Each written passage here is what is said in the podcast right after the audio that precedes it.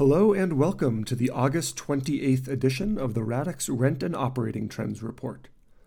While the fundamental underpinnings of the U.S. economy did not change as the result of last week's speech from Fed Chair Jerome Powell, the remarks and the stern and straightforward tone with which he delivered them indicates that the economy is likely in for a challenging slog. Contrary to typical Jackson Hole Economic Symposium speeches, where Fed chairs often discuss at lengths the different aspects of the economy, Powell's talk was brief and only focused on the Fed's role in reducing inflation. He laid out a course of action that will likely result in continued steep interest rate increases, and he acknowledged the need for the Fed to raise rates well above what they see as a neutral level. Powell indicated that economic activity, including employment growth, may suffer as a result, but that a return to normal inflationary environment was not only the Fed's number one priority, but also a necessity to restabilize the economy. Specific to multifamily, I view the Fed's rapid tightening of monetary policy to have the most direct impact on the transaction market, although a generally slowing economy will also have an impact on operating fundamentals.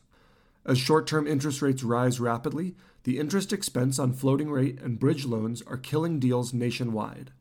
Buyers and sellers remain far apart on fair market value of assets, and as a result, fewer apartment trades are closing.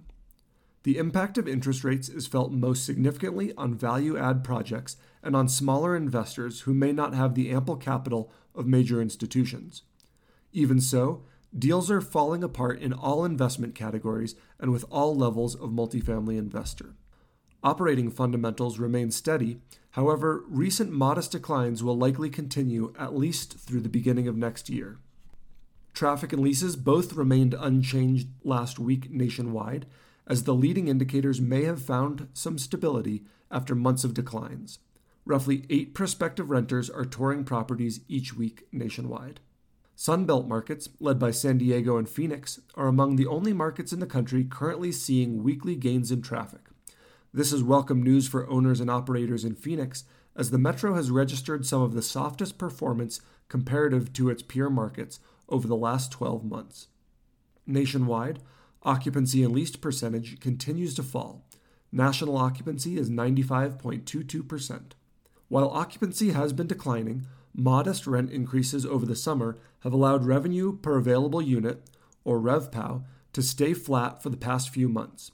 RevPAU is up 3.5% nationwide compared to this time last year. Occupancy has been falling the fastest in popular Sunbelt metros, as historically high rent growth may finally be having an impact on affordability in places like Las Vegas, Jacksonville, and Tampa. RevPAU is down 5.5% in Las Vegas, as both NER and occupancy have taken a hit in the past year. Net effective rent fell 10 basis points nationwide last week, marking the second weekly rent decline this month. Rent growth appears to have run its course, and I expect to see flat or negative rents on a weekly basis for much of the remainder of this year. Annual rent growth has decelerated to 4.6% nationwide. Rents in the Carolinas remain strong, as annual rent growth in Charlotte, Raleigh, and Charleston is above 12%. Factoring in smaller occupancy declines than the national average, leaves these three markets among the best performing on a RevPAU basis. All three have annual RevPAU growth above 11%. Thank you for joining us for this week's Rent and Operating Trends Report. On behalf of Radix, I'm Chris Nebenzahl. If you have any questions or comments, please feel free to reach out, and thanks again for joining us.